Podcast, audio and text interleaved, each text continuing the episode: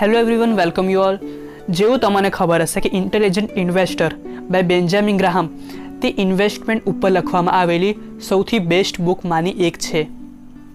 તો આ વિડીયોમાં હું એ આ જ બુકના કેટલાક ઇમ્પોર્ટન્ટ ટોપિક્સ ઉપર વાત કરેલી છે. જો તમે એક સારા ઇન્વેસ્ટર બનવા માંગતા હો, તો આ વીડિયો તમે આખો જરૂર જોજો. તો ચાલો હવે વીડિયો શરૂ કરીએ. ટોપિક નંબર એક ઇન્વેસ્ટિંગ વર્ઝિસ સ્પેક્યુલેટિવ સૌથી ઇમ્પોર્ટન્ટ કોન્સેપ્ટ આ બુકમાં એ ડિસ્કસ કરવામાં આવ્યો છે કે એક ઇન્વેસ્ટર અને સ્પેક્યુલેટિવમાં ફરક શું હોય છે? સ્પેક્યુલેટર એટલે જે ખાલી સટ્ટો રમે. એક કાલ્પનિક દુનિયામાં જીવતો હોય કે હું આ સ્ટોકમાં પૈસો નાખીશ તો આ આટલો થઈ જશે, આ આવતા મહિનામાં ડબલ થવાનો છે, તો એને સ્પેક્યુલેટર કહેવામાં આવે છે.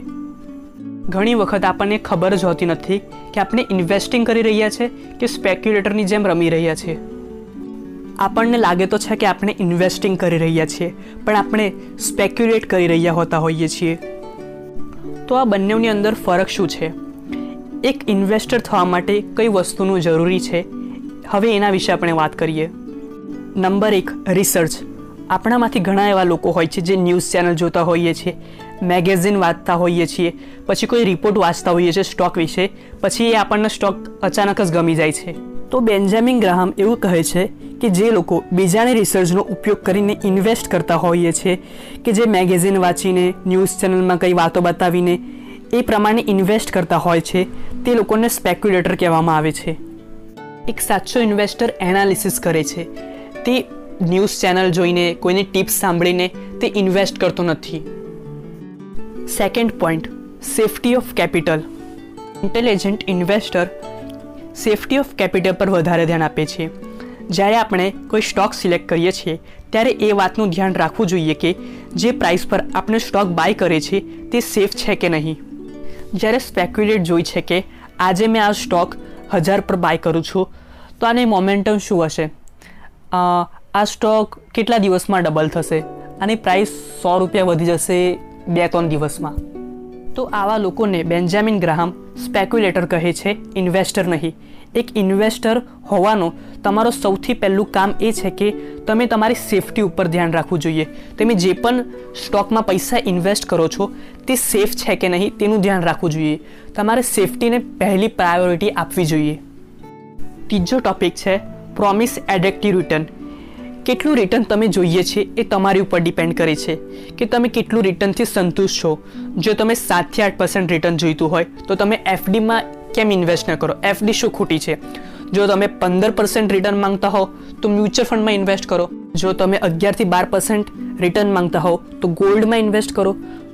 જો તમે વીસ પર્સન્ટની આસપાસ રિટર્ન માંગતા હો, તો તમે સ્ટોકમાં ઇન્વેસ્ટ કરવું જોઈએ. તો આ બધામાંથી તમારી માટે બેસ્ટ કયું છે? તમારે મ્યુચ્યુઅલ ફંડમાં ઇન્વેસ્ટ કરવું જોઈએ સ્ટોક માર્કેટમાં ઇન્વેસ્ટ કરવું જોઈએ કે પછી એફડીમાં ઇન્વેસ્ટ કરવું જોઈએ કે ગોલ્ડમાં ઇન્વેસ્ટ કરવું જોઈએ? તો આ બધું તમારી ઉપર ડિપેન્ડ કરે છે. તમે કેટલા પૈસા ઇન્વેસ્ટ કરવા માંગો છો? તમે કેટલું રિસ્ક લેવા માંગો છો? કેટલા ટાઈમ પીરિયડ માટે પૈસા ઇન્વેસ્ટ કરવા માંગો છો? પછી એવું નહીં કે તમે જોઉં છો કે મને મ્યુચ્યુઅલ ફંડમાં ચૌદ પર્સન્ટ રિટર્ન મળે છે અને સ્ટોક માર્કેટમાં તો વીસ પર્સન્ટ રિટર્ન મળે છે. તો હું સ્ટોક માર્કેટમાં કેમ ઇન્વેસ્ટ ના કરું? તો જો ચૌદ પર્સન્ટ રિટર્ન મને મ્યુચ્યુઅલ ફંડમાંથી મળતા હોય અને વીસ પર્સન્ટ રિટર્ન મને સ્ટોક માર્કેટમાંથી મળતા હોય, તો બધા જ કેમ સ્ટોક માર્કેટમાં ઇન્વેસ્ટ ના કરે? બધા જ કેમ વીસ પર્સન્ટ માટે કેમ ના જાય? કેમ બધા ચૌદ પર્સન્ટ માટે જાય? તો આ બધી વસ્તુ જોવાની જરૂરી છે કે તમને કયું તમારી માટે બેસ્ટ રહેશે. કેમ કે આ બધામાં તમારે જોવું પડે કે તમે કેટલું રિસ્ક લેવાનો છો, તમે કેટલા ટાઈમ પિરિયડ માટે ઇન્વેસ્ટમેન્ટ કરવાનો છો, તમારી પાસે કેટલી અમાઉન્ટ છે, અને તમે કેટલું ડાયવર્સિફિકેશન કરવા માંગો છો. તો આ બધા ફેક્ટર મેટર કરે છે. તમારે કેટલું રિટર્ન જોઈએ છે, તમે કેટલા ટાઈમ પીરિયડ માટે સ્ટોકને હોલ્ડ કરી રાખશો, તો આ બધી વસ્તુને ધ્યાનમાં રાખીને તમારે ઇન્વેસ્ટમેન્ટ કરવાનું હોય છે. હવે આપણે વાત કરીશું બીજા કન્સેપ્ટ ઉપર, જે આ બુકમાં મેન્શન કરેલો છે. એ છે મિસ્ટર માર્કેટ મિસ્ટર માર્કેટ એક કાલ્પનિક માણસ છે, જે માર્કેટ ચલાવે છે. જેવું આ બુકમાં કીધું છે, આખા માર્કેટને મિસ્ટર માર્કેટ નામનો એક માણસ ચલાવે છે, અને તે ખૂબ મૂડી છે. તે કોઈ દિવસ તો બહુ સારું ફીલ કરે છે તો કોઈ દિવસે તે ખૂબ ડિપ્રેસ રહે છે? જે દિવસે તું ખૂબ સારું ફીલ કરે છે, તે દિવસે બધા શેરના ભાવ વધી જાય છે. તમે બધા શેરના ભાવ મોંઘા જોવા મળશે. બધા શેર ગ્રીન જોવા મળશે. અને તમે કંઈ પણ ખરીદવા જશો, તો તે તમને મોંઘી કિંમતે મળશે. એ દિવસે મિસ્ટર માર્કેટ ખૂબ પોઝિટિવ ફીલ કરે છે. એવી જ રીતે, કેટલોક ટાઈમ પછી તે ખૂબ નેગેટિવ પણ ફીલ કરે છે અને ડિપ્રેસ ફીલ કરે છે. તેને લાગે છે કે આ દેશનું કંઈ થઈ શકે નહીં? આ ઇકોનોમીનું કંઈ થઈ શકે નહીં. આ માર્કેટ ખતરામાં છે, બધા બિઝનેસ ડૂબવાના છે. તો એ દિવસે જ્યારે એ ખૂબ ડિપ્રેશનમાં હોય છે, ત્યારે તે બધા સ્ટોક સસ્તામાં વેચવાનું ચાલુ કરી દે છે. તે બોલે છે, તમને જે ભાવે સ્ટોક જોઈતા હોય, તે ભાવે લઈ જાઓ. તો આ સમયે બેન્જામિન ગ્રાહમ બોલે છે કે તમને આ સમયે વેઇટ કરવું જોઈએ અને રાહ જોવી જોઈએ. કયા દિવસે મિસ્ટર માર્કેટનું મૂડ ખરાબ છે? કયા દિવસે મિસ્ટર માર્કેટ ખૂબ ડિપ્રેશનમાં છે? તો એમના ડિપ્રેશનનો ફાયદો ઉઠાવવાનો છે. આ સારું છે કે મિસ્ટર માર્કેટ મૂડી છે. જ્યારે તે ડિપ્રેશનમાં હોય છે, ત્યારે આપણે સ્ટોક બાય કરવાના છે. અને જ્યારે તેનું મૂડ સારું હોય છે, ત્યારે આપણે સ્ટોકને સેલ કરવાના છે હાઈ પ્રાઇસ ઉપર.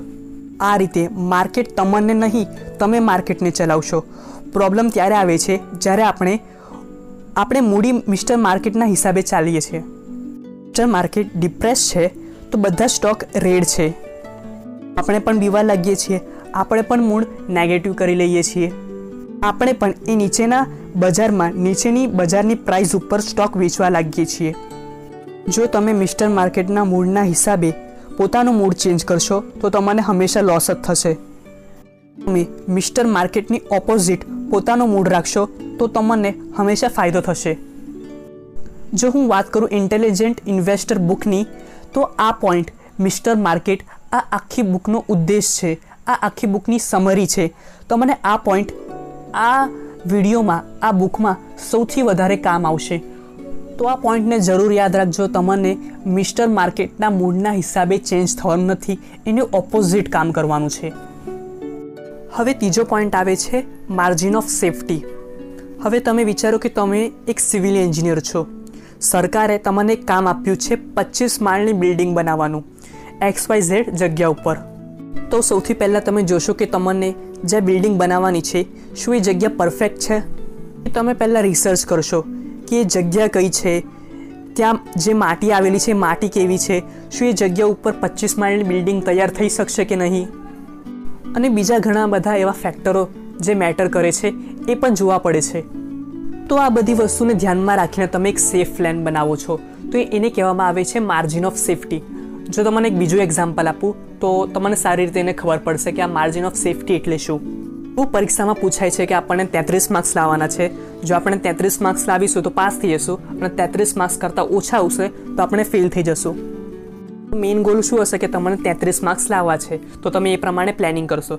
તમે પ્લાનિંગ કરશો કે પહેલાં બે ચેપ્ટરમાંથી પચીસ માર્ક્સનું આવશે, ત્રીજા અને ચોથા ચેપ્ટરમાંથી બીજા પચીસ માર્ક્સનું આવશે.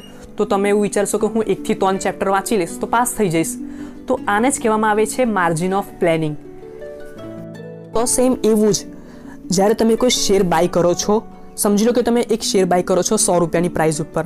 તો તમે પહેલાં જોશો કે એ પ્રાઇસ શું બેસ્ટ છે?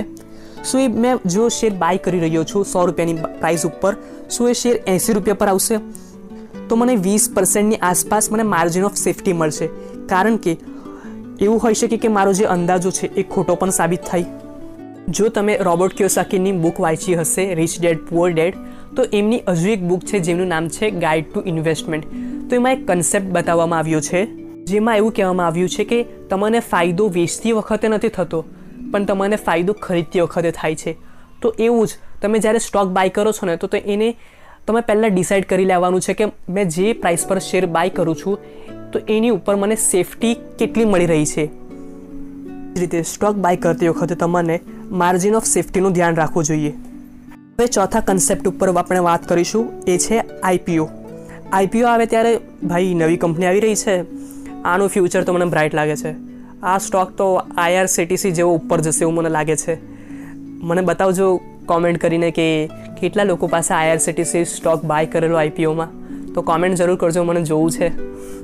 હા, તો બેન્જામિન ગ્રાહમ આઈપીઓ વિશે એવું કહે છે કે આઈપીઓ બાય કરતી વખતે એ ધ્યાનમાં રાખવું જોઈએ કે આઈપીઓ કોણ વેચે છે.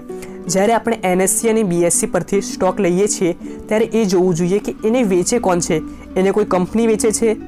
એ કંપની કેવી છે? તો એ બજાર પ્રાઇઝે વેચે છે.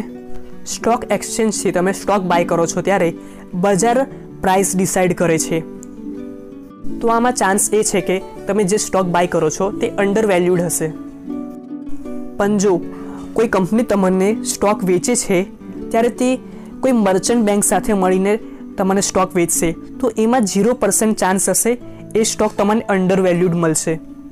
જો તમને નથી ખબર કે અંડર વેલ્યુડ શું હોય છે અને શેર બજારની કેટલીક એવી ટર્મ્સ, તો હું ડિસ્ક્રિપ્શનમાં કેટલીક એવી લિંકો અપલોડ કરી છે, તો તમે એમાં જઈને વીડિયો જોઈ શકો છો. કંપનીના ઓનર પોતે શેર વેચે છે, તો એ પોતાના શેર મોંઘા જ વેચશે. જ્યારે સ્ટોક માર્કેટમાં તમને ચાન્સ આપે છે કે તમે કેટલાક એવા સ્ટોક છે એ સસ્તા લઈ શકો છો. તો આઈપીઓ એક પ્રકારની એવી ગેરંટી હોય છે કે તમને જે સ્ટોક મળે છે તે મોંઘા મળશે.